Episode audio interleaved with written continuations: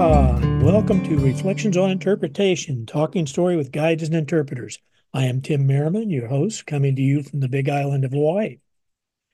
I just want to mention before we start that April 8th to 17th, I'll be teaching a virtual certified interpretive guide course. You can learn more about it at interpnet.com under the training calendar for National Association for Interpretation. I am delighted today to have an old friend, a colleague, uh, a gentleman that I've known many years through National Association for Interpretation in his many different jobs because he's worked for a lot of different organizations. And we're going to learn about that during the conversation. So I'm going to let that uh, be the introduction. But Bradley Block, it's wonderful to see you again. Great to see you, Tim. Thank you so much. It'll be fun to visit with you. Well, as long as we've known each other, I confess, uh, if you asked me what I know about your early years, I would say I thought you were from Iowa. Is that true? Yeah, yeah. I grew up in a little town in northwest, north central Iowa called Humboldt, Iowa. And you went to college where? I went to University of Northern Iowa, which is over in Cedar Falls. Cedar okay. Falls, Waterloo, kind of on the eastern side of the state. I've been in Cedar Falls before did you imagine what you would be doing when you were in high school or what were your career thoughts back then? You know i i kind of looked back on that probably over the years and tried to remember what it was that i wanted to do. And and you know to be honest with you i think for for most of my life i've always wanted to work in something with public lands. Um, I was very fortunate when I worked in high school um, for a seasonal position during the summer months. I worked for the Humboldt County Conservation Board, so I I was the kid, if you will, that went out and mowed the county parks and emptied out the trash cans and cleaned the bathrooms and maybe swept out the shelter houses and tried to get everything looking as best they could be for the weekend visitors and weekend campers. But um, while working for Humboldt County, back in the day there was a there was a wonderful group of people and i don't know if they're still around or not but it was called the arrowhead uh, education association. And they were these groups if you will of i believe public educators maybe funded by the state or at least offices funded by the state. And they would do environmental education programs across the state. And humboldt county actually had a, a program they did with like fourth or fifth graders. And the the director, for whatever reason, I don't remember, he couldn't participate in the program. So he asked me, you know, an 18 year old young man, if I could go out and do this presentation on his on his behalf. So I I went out and and uh, I did a presentation on animal tracks and and uh, tracking wildlife and and just really kind of felt like I was king of the world with this elementary group of students. It was a lot of fun. And, and so from there, it just kind of blossomed to that's kind of what I wanted to do. But I would be remiss to say there were probably times where I wanted to work for the border patrol, you know, down on New Mexico or Texas. I had a stint where I wanted to be in the military, but I'm glad I chose the path that I did. It's still still a lot of fun and I have I have just wonderful memories over the last 30 years. Well, that's great. You've had some great jobs. I was very, very lucky. Um, I graduated from UNI in May of um, of 1993, and I didn't know exactly where I was going to go or what I was going to do, and so I ended up coming back out to Custer State Park for one season. But then I went back to Iowa and I was very fortunate that a job opened up next door in what was called Pocahontas County Conservation Board. And that was a job I accepted in um, 1994. And I think it was in 94, 95, somewhere in there. Um, my supervisor allowed me to ride with Vern Fish, a very good friend of mine from Iowa. He was in the Cedar Falls area. He he said if you want to go with Vern, they have the NAI Region 5 workshop up in Treehaven or, or Tomahawk, uh, some location in Wisconsin, way up north. And so I had the I had the privilege of going with Vern to that workshop. And then, no kidding, when I checked in and registered, they assigned me to a dorm room because it was a residential learning center. And uh, I'll never forget it. And, and I, I know Jim knows this story, but the young lady that checked me in said, I forgive me, but I've got you rooming with an older guy, an old guy. And I said, Oh, okay. And turned out it was Dr. Jim Pease. So, oh, yeah, you know, for someone like me, I just spent probably six hours in a van with Vern Fish, one of the most influential naturalists and nature center directors in the state of Iowa, and kind of picked his brain and learned from him. And then shared a room with with Jim Pease, which you know we had conversations into the evening. And where I'm leading with this is both of them really, really stressed the the need for me to belong to NAI and shared with me your name. And so I think it was in that 94, 95 that I called you up from Pocahontas County Conservation Board and asked, how do I get involved with this organization? And then you kind of lent me the the guidance to get involved with. Back then, it was called uh, Region Five, NAI Region Five, and to network with these other people. And I, I, yeah, this the story could go on easily for several more hours, but I believe it was between Vern Fish and Jim Pease, and even in 1993, a dear friend of mine, Sally Svensson, that you might remember from years ago. She used to work at Custer State Park. All three of them really suggested me to to get a hold of you and Lisa, and I think Tom Mullen's name was out there. I mean, how much more could a guy that's 24 or 25 years old ask for in a in a profession? I mean, I'm I'm sitting with the the oak trees of the interpretive profession. So, so you're saying we basically started out as a nut. Yeah, yeah, okay. yeah, um, yeah. No, I've I've known you, gosh, Tim. I bet you, I, first time I talked to you, I'm just guessing it was '95, and so, um, gosh, doing the quick math, we've known each other for a long, long time. Yep, and I would t- recall that uh, Region Five I started, and I carried oh, the wow. that created it. I don't know whether you know that or not. Um, I did not know that. I I had gone to Indiana to a regional meeting because Illinois used to be in a region with Indiana and Ohio and Michigan. Okay. And they said, you know, Illinois really doesn't have its own region, and there's a there should be a Midwestern region. And I said, what does it take to create that? This is when it was still AIN before it. Okay.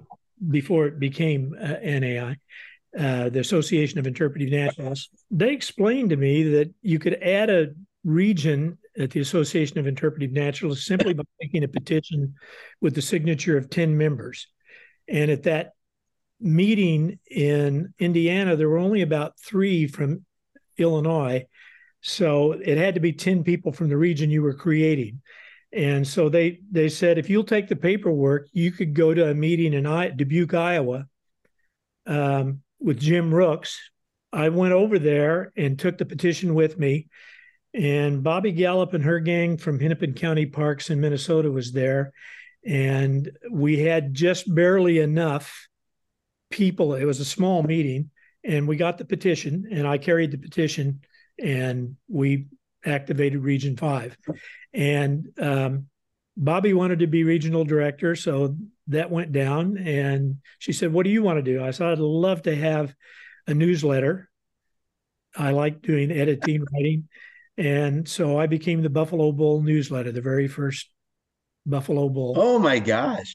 Oh my gosh. And I'm afraid I took a tone with it that was rather irreverent and uh, it developed a reputation for being maybe not staying inside the box very well. So.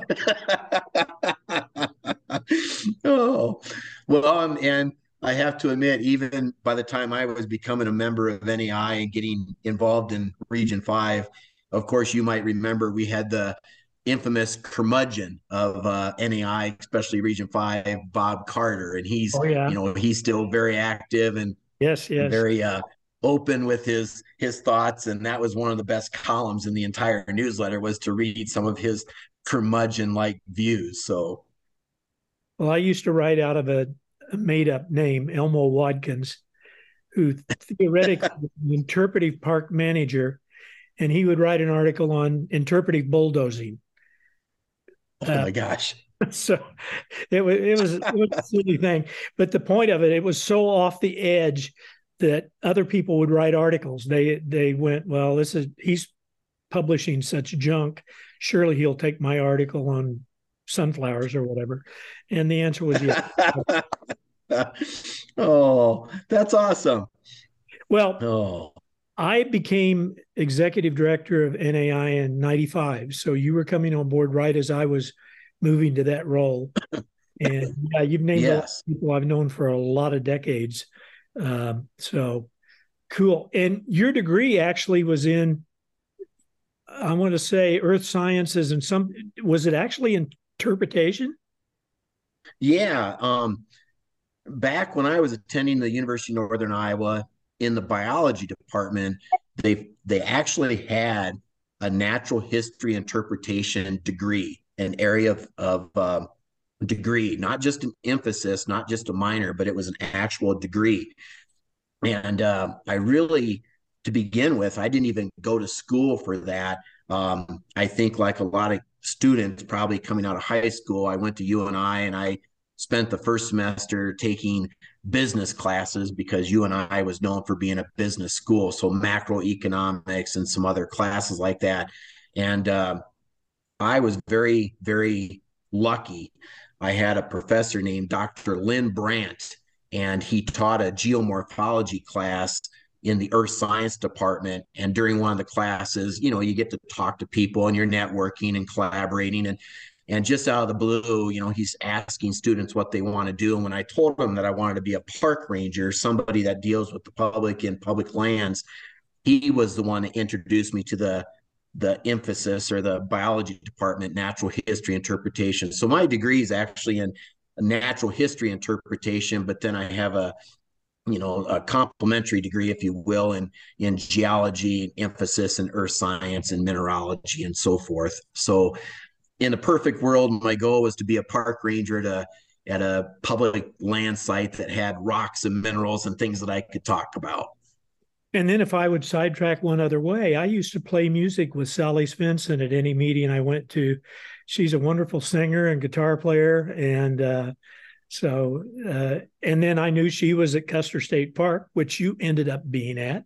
And uh, yeah, great connection. Sally's still here in the Black Hills. I mean, she lives on the eastern side of the Black Hills, and we hooked up um, in 2022. Now that I work for the Forest Service, and I asked her if she would mind doing some musical evening programs for me at some of the campgrounds. So, believe it or not, um, I have no idea the age of Sally Svensson, but you know she's been around for quite a while in the Black Hills. I mean, she used to work at Custer State Park, and then she did her own side business with wagon rides at Bluebell. But no kidding, she she spent 2022 and just 2023 working with the Black Hills National Forest, singing naturalist related songs to our campers. So she's still she's still out doing stuff. Well, that's great. You went to Custer, and I visited Custer, and I think it was when you were there, and I, after Sally had had left, I remember being at the uh, visitor center there, kind of an interesting log and stone building. Uh, yeah, yeah. Was that a CCC or WPA kind of project? Yeah, the the Peter Norbeck Visitor Center um, was where I was stationed, and that was the main visitor center of the park at that time. And and yeah, the building dated back to 1934, 1935, constructed by the CCC, and its original intent was to be a museum to house artifacts and and other significant items that related to the park at that time. And the CCC also had some sort of program for a group of uh, participants that was artistic. So they physically drew and and uh, sketched out what the exhibits were going to look like. And back then, they physically wrote what the text was. It wasn't anything produced, of course, by computers or any type of digital means. So, yeah, that building when I arrived in 1997 was basically the park museum that had been somewhat transitioned into a heavy trafficked visitor center complex. And my first uh, interpretive job was at uh, Giant City State Park in Southern Illinois. And I had a CCC picnic shelter that they had kind of quickly added walls to the outside of it, and they had thrown stuffed animals around on tables throughout the thing and considered that the visitor center. And the very first thing I did was take out the stuffed animals and uh, design and build exhibits that I thought told the park story better than a Fox, who's right. falling off, and that uh, back then they were using they were using something poisonous. I want oh, I want to say even back arsenic was a big thing in the taxidermy business. Yeah. yeah. And you could just r- rub those skins a little bit and your fingers would tingle. And uh, yeah, I thought this is not something we need to keep here. So no, no. In fact, when I worked at the Peter Norbeck Visitor Center, we remodeled that building in in I believe 98, 99 or 99 2000 and we worked with a uh, an incredible firm that's still around is Split Rock Studios. Oh, yeah. um, now they're called Split Rock Studios now. When I worked with them originally, they were called, I believe, Deaton Museum Services. And uh, at that time, they were just starting to kind of branch out into their own group. And uh, oh gosh, it was just a wonderful team to to work with, and they really helped us enhance that visitor center. But that was back in the day when we we still use taxidermy. They really didn't use molded, fabricated, you know, wildlife specimens. And so, yeah, it was it was a beautiful facility. We had one of the largest um, bison mounts, I think, of any public land site mounted in the exhibit right when you walked in the front door, and and uh, and several other mounts, of course, because we're a wildlife related park. But but then, of course, moving over to Jewel Cave and remodeling that visitor center, it went away from the taxidermy and went more toward the the safer and more efficient molds that are painted by artists and and so forth. Well, when I was a park naturalist, my job was to keep the visitor center open as many hours as possible, lead hikes on all the trails every week, and do a campfire program on Saturday night. What kind of programming were you doing? Well, at Custer State Park, um, when I first arrived in in what would have been 97 about the spring of 97 the main focus of course was um, predominantly summer visitation people showing up in mid to late may back then it was pretty much focused on memorial day weekend to probably labor day weekend maybe a little bit of shoulder season traffic but but for the most part, it was the summer months. So uh, I'm I'm very actually very proud to say that the staff I worked with did an incredible an assortment of programs because on a typical day, a naturalist that worked with me at Custer State Park, they probably came in and worked the visitor center from 11 to 1 so that the volunteers working would have a lunch break to go and and take off their time. And then at one o'clock, they would do a a hands-on gold panning presentation down at French Creek, just down the hill from the visitor center. Then they would have a break time to work on their evening programs or or practice their scripts or find, believe it or not, slides for their presentations.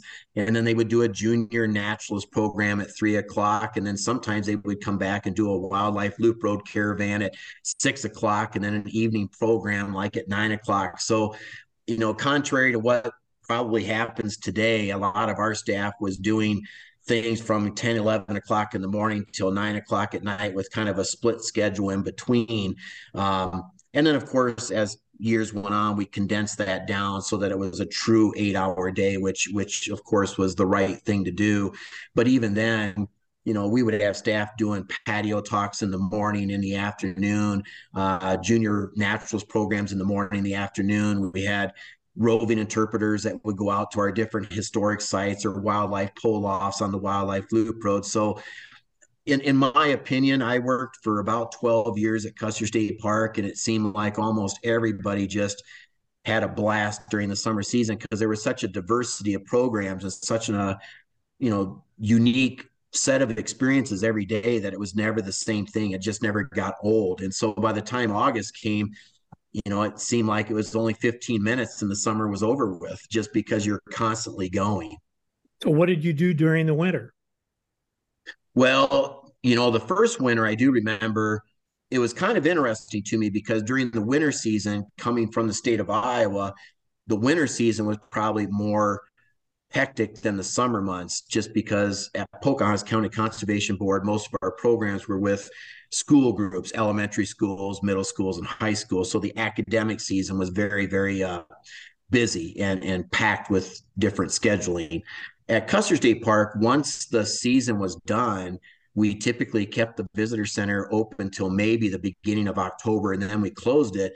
And then we occasionally would do some school programs. And it was just it was boring. Yeah, I mean, it, quite frankly, this the winter months could be quite boring. And uh, what we started to do is look at ways to enhance the school programming season and go out and do not only field trips during the spring months but to try and engage the kids to come out with their you know school groups in the winter season to go snowshoeing or possibly cross country skiing or animal tracking what have you but the real kind of claim to fame i guess was um, I believe it was probably 98.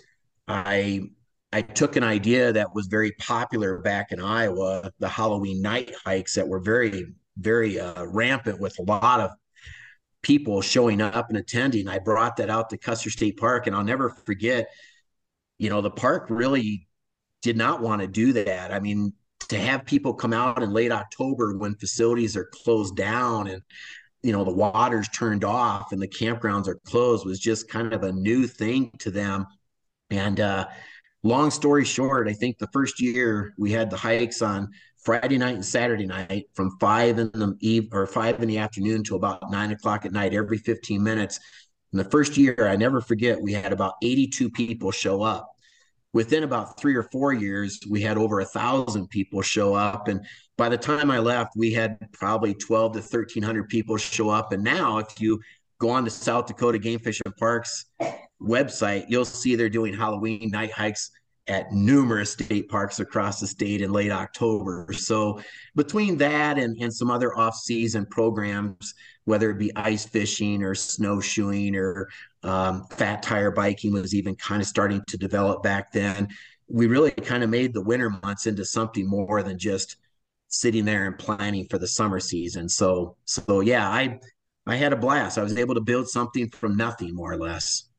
Yeah, I had a similar experience. We uh, uh, started doing a lot of school programming and reached the point where we were really having thousands of kids a year come out for uh, field trips we actually got so big that on Fridays, we took all the groups that we couldn't take for a small group, like 25 kids, and we would have three to 400. We'd built a bigger amphitheater and we would do puppet shows, live snake programs, and a historical reenactment thing. And it was wow, big fun. but, yeah. I enjoyed what you said because when I went to Pueblo and I was running a nonprofit nature center, I needed special events that made money.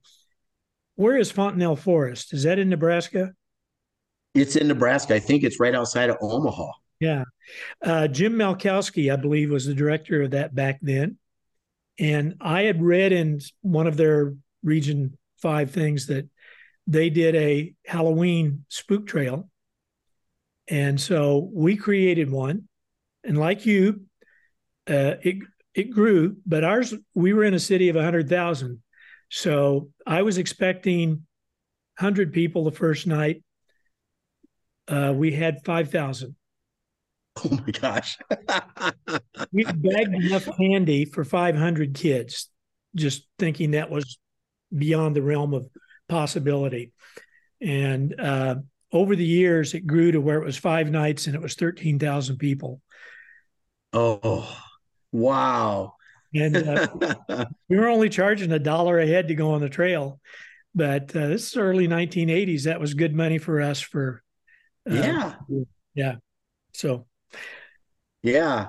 Well, I, I very distinctly remember, you know, Vern Fish and his crew at the Hartman Reserve Nature Center in Cedar Falls, Waterloo area. They were doing Halloween night hikes and having grand success. And then um, I actually, when I moved to Pocahontas County, I was replacing a, a very popular naturalist, Stacy Newbro. Her sister is Dawn, I believe, Dawn Chapman, who just retired within the last year or two, I believe, from from Western Iowa County Conservation Board. But but yeah, Stacy, you know, she was quite the person. She had a filing cabinet with all kinds of Halloween night hike scripts lined up. And, and so for Pocahontas County, I just kind of took that and brought it out to Custer State Park.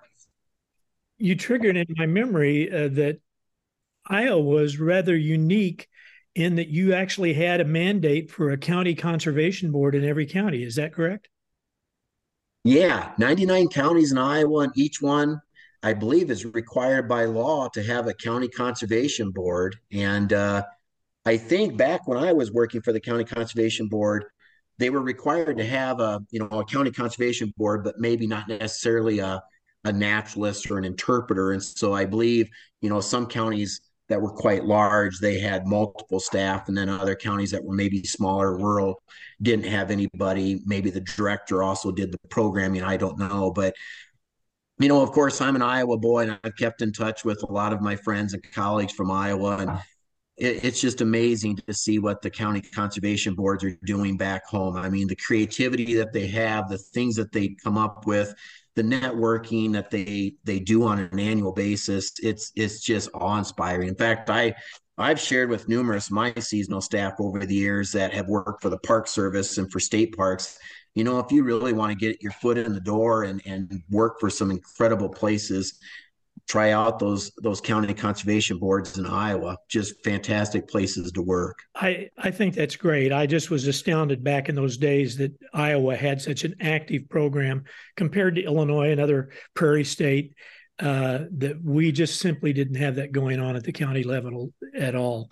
Uh, Chicago did, uh, Cook County and DuPage County nature preserves, but it just wasn't in the rest of the state to any degree you moved to Jewel Cave National Park, or is that a national monument?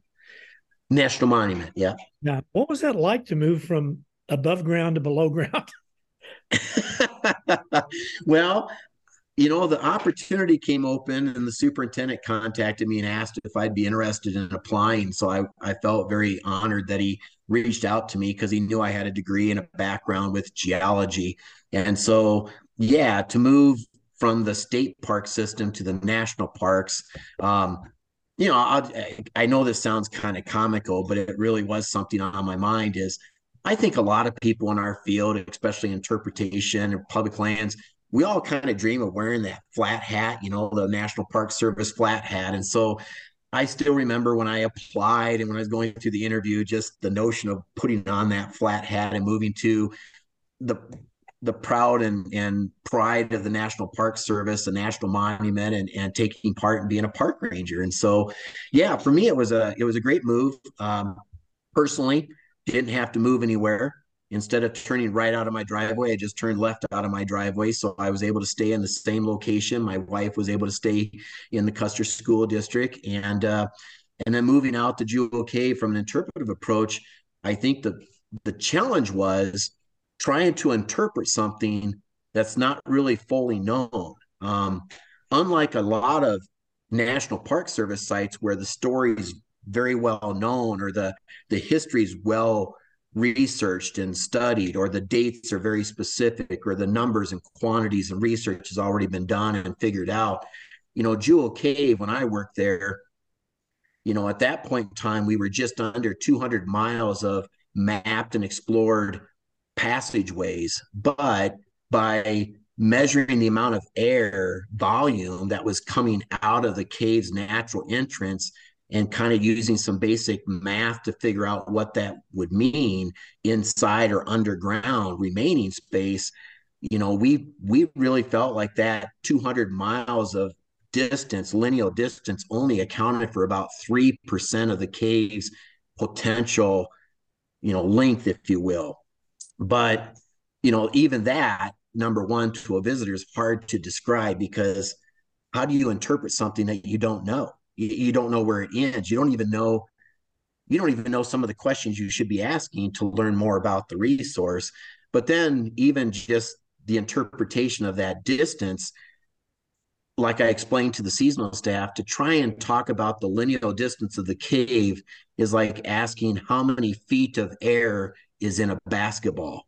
You know, it's a volume in a basketball, but it, we're looking for lineal distance. So Jewel Cave really posed a lot of wonderful, challenging interpretive situations for for myself and the team that I worked with to try and engage the public. So it wasn't just a cave tour. We really wanted them to leave and, and think to themselves, we were in one of the most unknown sites on the planet.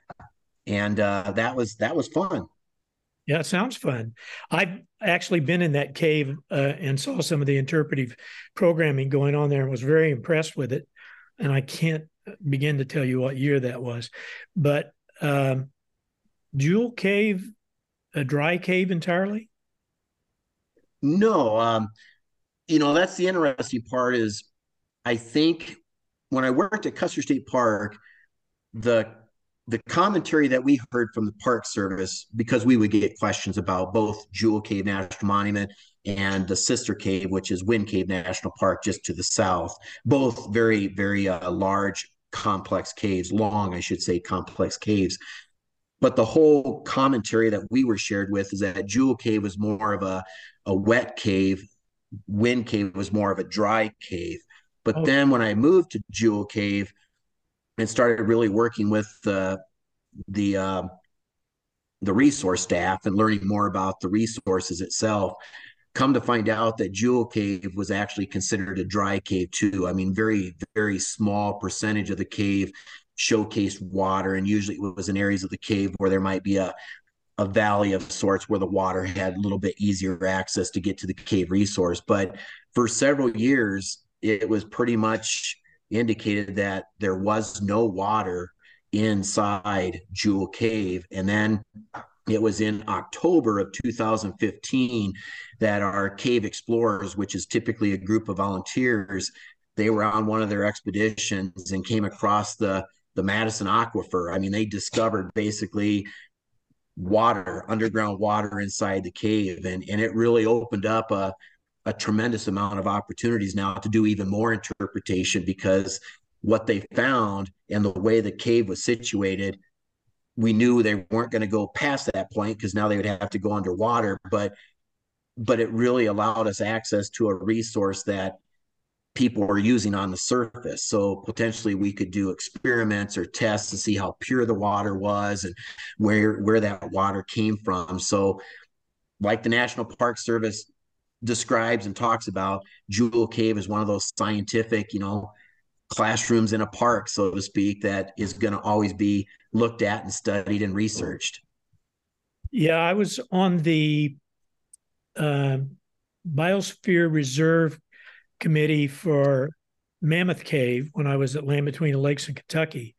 And it was just oh, wow. the work they were doing because they were getting a lot of uh, water pollution from sinkholes uh, and farms around the cave where farmers would get done with their spraying herbicide, for instance, and just park the tank next to the sinkhole and open the valve.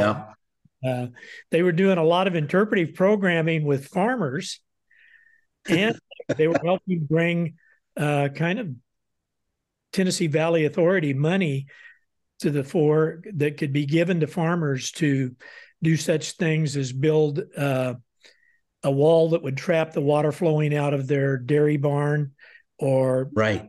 places they were disposing of waste and that would uh, recycle that water as fertilizer rather than allowing it to run into a sinkhole and go back in the cave. So, Park Service has done some amazing research related to yes. What was it was it's a bit of a different culture to go from state parks to national parks. Oh yes, yes. I probably the best way to say it is and and this might sound a little bit diplomatic in my wording, but you know, in a state park, we were we were pretty much allowed to do whatever we wanted to do in terms of engaging the public and giving them an experience that would be not only informative and educational, interpretive, but also to a degree entertaining them and providing them with positive memories so that they would go back and and talk to their families and relatives and have them come out to the state park. I mean, it was very focused on just making people have high quality visitor experiences. The National Park Service, I mean, we were still encouraged to come up with ideas and and ways to engage the public, but of course, the Park Service is very focused uh, for a number of reasons to stay within the enabling legislation of the park. So, you know, for someone like me who has maybe a little bit more well-rounded, if you will, interpretation above the ground and astronomy right programs, wildlife presentations, and and then below ground activities such as geology and mineralogy and so forth. By working at Jewel Cave, since the enabling legislation was focused on the cave resource, we really didn't go down the path of offering after hours astronomy presentations because that was not the significance of Jewel Cave versus you know Badlands National Park to the east of the Black Hills. They have a huge, huge um, astronomy like program that they do, and and yet they've got some of the best night skies probably in in the country. So Park Service is very focused on what the resource is versus state parks. We were we were looking at maybe the the visitation. How many years were you with national parks? Just about 12 years. And then I moved over to the forest. And you moved to the Forest Service? Yes. You know, my recollection of interpretation and Forest Service is back early in my career. And I I got in, I started in 70, 1970 was my first interpretive job. 74 was when I first met the Association of Interpretive Naturalists and started to meet peers at other sites. But when I met Forest Service people, my recollection was they were called Visitor Information Specialists. They have a, a park ranger position in the Forest Service, but that position, according to the job description, is very specific to a visitor center complex, you know, engaging the public, talking to the public, presenting programs. But they do have visitor information specialists or visitor information assistants that work at these facilities or work for the forest and do programs, but it's not it wouldn't be the same as like a naturalist or an interpretive naturalist or a park guide or a park ranger different job title well it's interesting just because when I think visitor information specialist, I think it's somebody who just gives people information. And uh, and back in the day, guess what? We we were kind of trained to do that, to just present to people. And I think the notion of interpretation, especially uh, the influence of Tilden's book, Interpreting Our Heritage, of creating conversations with people and making it much more than just a brain dump of everything you knew about the resource. And and yet i always thought that their their choice of terms lended that way. I was a federal worker at land between the lakes in kentucky and i understand what you're saying. Those those job titles they create get embedded in the office of management and budget and all of the hr hierarchy in the federal government. And uh, changing that is, I don't know, it requires an act of Congress or something. It's really hard to change it. yeah, yeah. oh gosh. You you supervise a regional staff?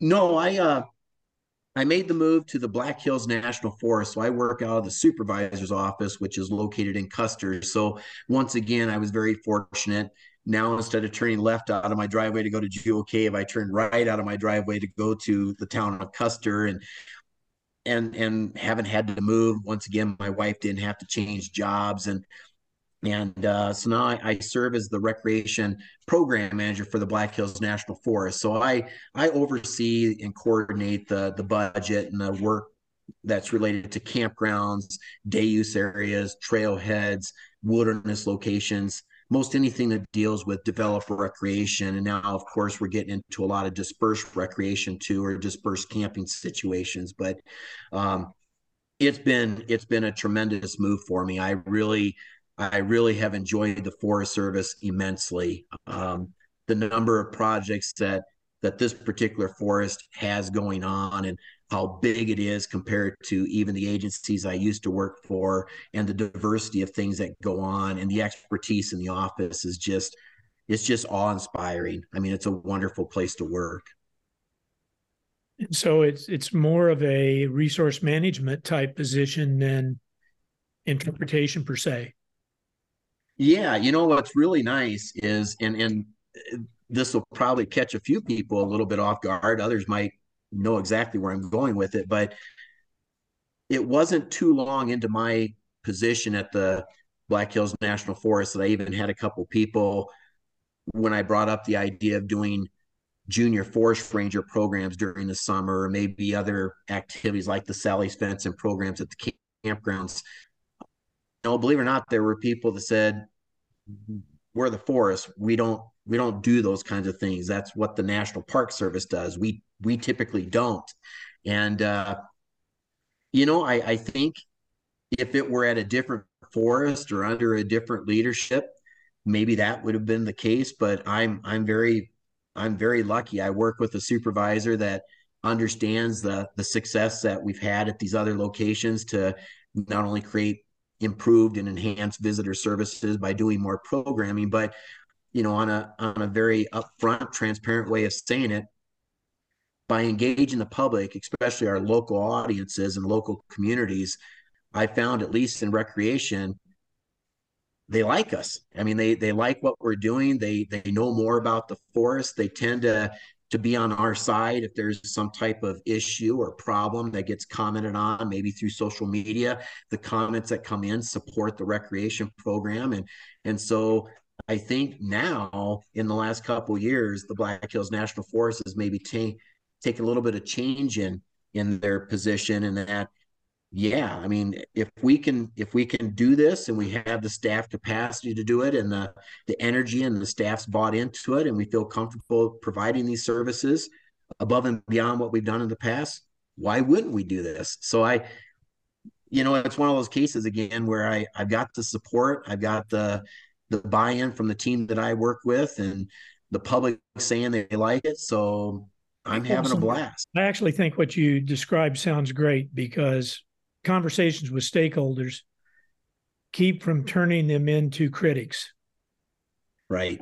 And we all know the the standoff at Malheur Refuge and the kind of things that have happened because especially in the western United States there are uh, landowners and ranchers and people who have viewed the federal government's ownership of land to be an intrusion or if they own if the feds are going to own the land they ought to lease it back to us for uh, pennies and we should get to use it.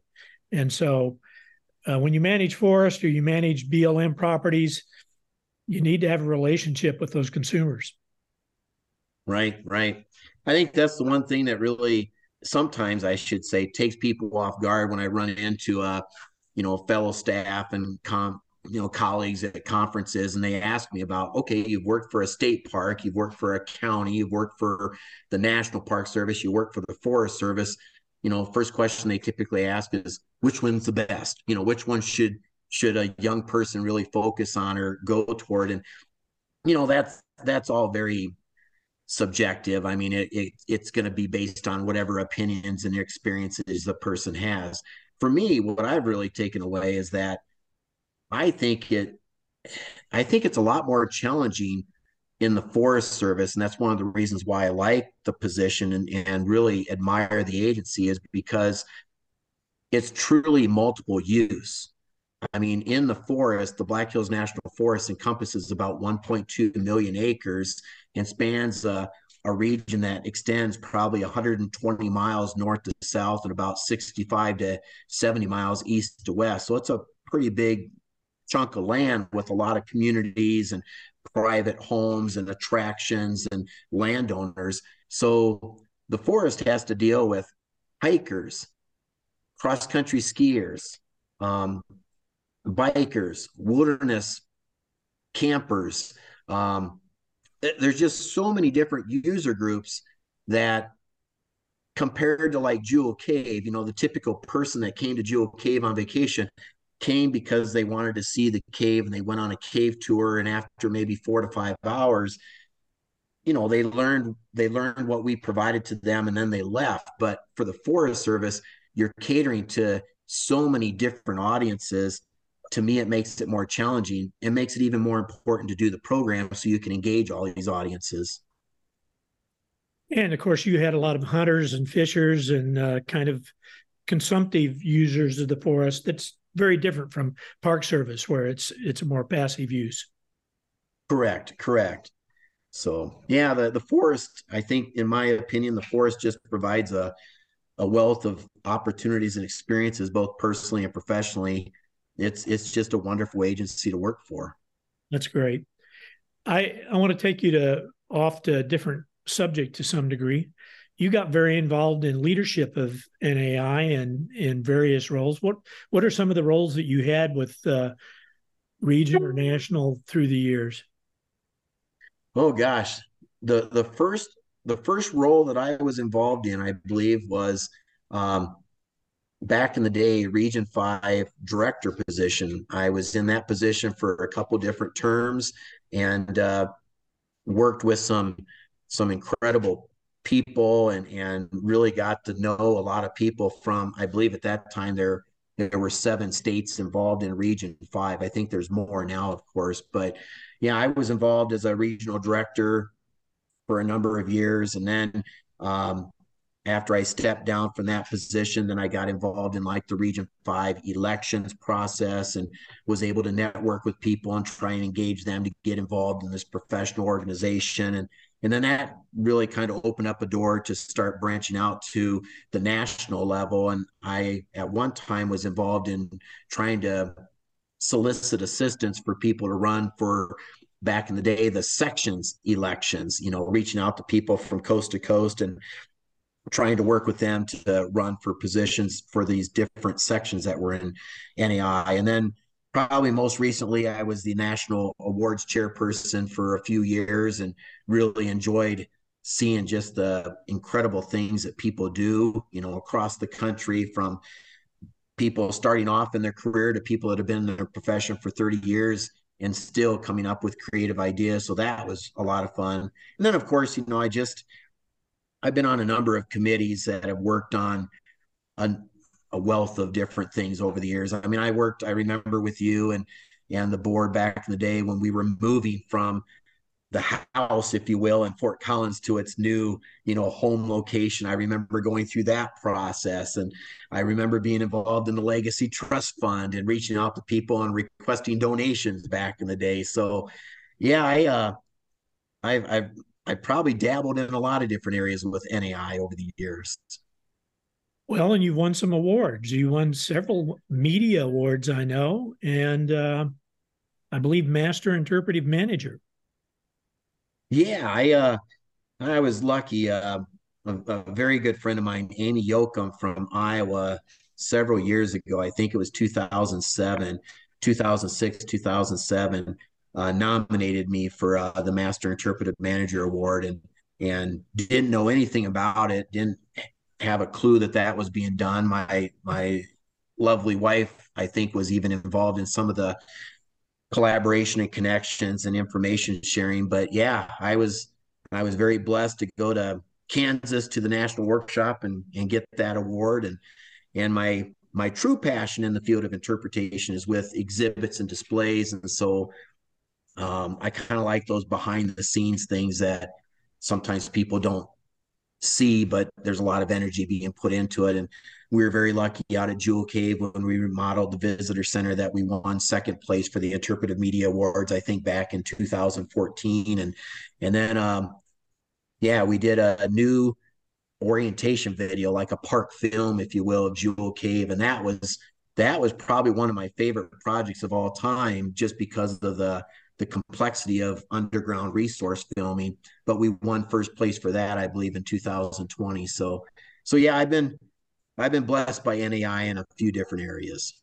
Well, uh, NAI gained a lot from members like you. I mean, I I can't tell you how much I appreciated your leadership uh, in so many ways because you were always a voice who spoke up with reason and as you know when I took over in 95, the office was in a faculty office in the forestry building at uh, Colorado State. It was like 12 feet by 18 feet or something. And uh, Phil Tedesco was my only other employee. And I could hear everything he said when he was on the phone, and he could hear everything I said. And it was not exactly privacy.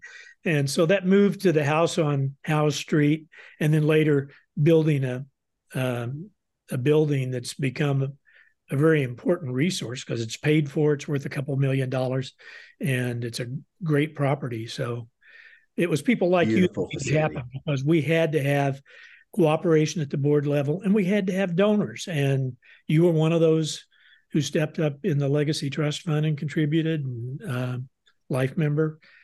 I, I appreciated so much that kind of dedication, that kind of earnest uh, getting involved. I wonder if I could take you a little different place outside your role with the Forest Service. You ha- you brought your young people by our little coffee farm in Hawaii a few years ago. When was that? Yeah, so it would have been 2018, I think, 2018, March of 2018. Our family came over and and uh, spent uh, about a week kind of visiting different National Park Service sites. And you and Lisa were very gracious to meet us at the coffee shop and take us to your house and just had an enjoyable visit. Well, and I've just been amazed watching your daughter, I believe, just did it in uh, a semester in Czech Republic. Yes, yes. She had an amazing experience. August to December, living in Prague, soaking up the culture, enjoying the time just in a foreign country, if you will. I mean, she just she just is amazed by it. And did both of you get to go over and visit? Yeah, actually, uh, and and I say this maybe with a little smile on my face, but as a dad, I have to admit I was a little bit concerned. I I didn't know what to expect or you know what Darian was going to be up against, and I've never been to the Czech Republic. I don't know anything about the country, and so I opted to fly over with her, like like probably many dads, and and take her there. And uh, I came to find out that I I've been bitten now by that international travel bug because now I want to go. I mean, Prague was just it was just an amazing city. Um, the people I spoke with were just as friendly as can be. Um, I, I, drank a few adult beverages with people I didn't even know, but you'd think that I've I've known them for weeks by the way we were, you know, communicating and and I was able to visit a number of World War II sites that I've always wondered about in Prague because it was part of that whole um, World War II era and history, and so I was able to see sites and learn about that, and and so yeah, kind of kind of living vicariously through my daughter's international study abroad program. I, I just I kind of fell in love with with Europe. What's her future career? What's she headed into? She's getting into tourism and hospitality. So I, I don't know exactly what she wants to do, but the little bit that she she shares, it wouldn't surprise me if she ends up moving to Europe and working for some type of big hotel, if you will, and serve as the concierge. She just loves that kind of um, somewhat romantic travel industry idea that a lot of young people know about and probably take more advantage of it than when I was her age. So, yeah, I taught hospitality and tourism for seven years here in the community college system. And it's really interesting. Some of these corporations like Marriott, if you go to work for them, you can transfer all over the world. You, you yes. Can, and uh, like Disney, they they put you in a real uh, different sets of environments if you want to do that. And I believe you have a young man working for Disney. yeah, my son uh, attended Northern Arizona University, and uh, he fell in love with their parks and recreation program. So he had a choice to make. You know, he could go down the path of public lands and kind of be like dad, if you will, or he could choose the other pathway, which is more of the uh, amusement park and entertainment venues. And so he uh, he basically enrolled himself into the Disney College program, got an internship, was an entertainer. Um, he was friends with Peter Pan and and a few other characters, and just really, really immersed himself into the Disney culture and uh, kind of worked himself into a position that when he graduated, now he's serving as a as a behind the scenes tour guide at Animal Kingdom. So when people go to Animal Kingdom, they sometimes will pay for these tour packages to go behind the scenes, like behind the Kilimanjaro safari ride. And he's the one that takes them out there and talks about the wildlife and the the safari experience. And yeah, I I know some people roll their eyes when I say this, but Disney doesn't do a lot of things wrong. I mean, they they know what they're doing. They do it very well, and they take care of their staff. And he's he's on a team that he loves. He's doing something he just thoroughly enjoys. He meets people from around the world, and so he's loving life right now. And I can understand that. Uh, Lisa and I taught a certified interpretive trainers course at Animal Kingdom, and wow, it was behind the scenes and it was fabulous to see kind of what back of the house looks like at Disney, which is incredible. And, it is, yeah. And uh, Chris Whipple, who worked for Disney back then, and who's a certified interpretive trainer and teaches CIG courses, she uh, she was our host in doing that, and it was a it was a great introduction to that. That despite Disney being entertainment focused, they have chosen places to be very interpretive and do it very professionally. And so we were impressed. Yes.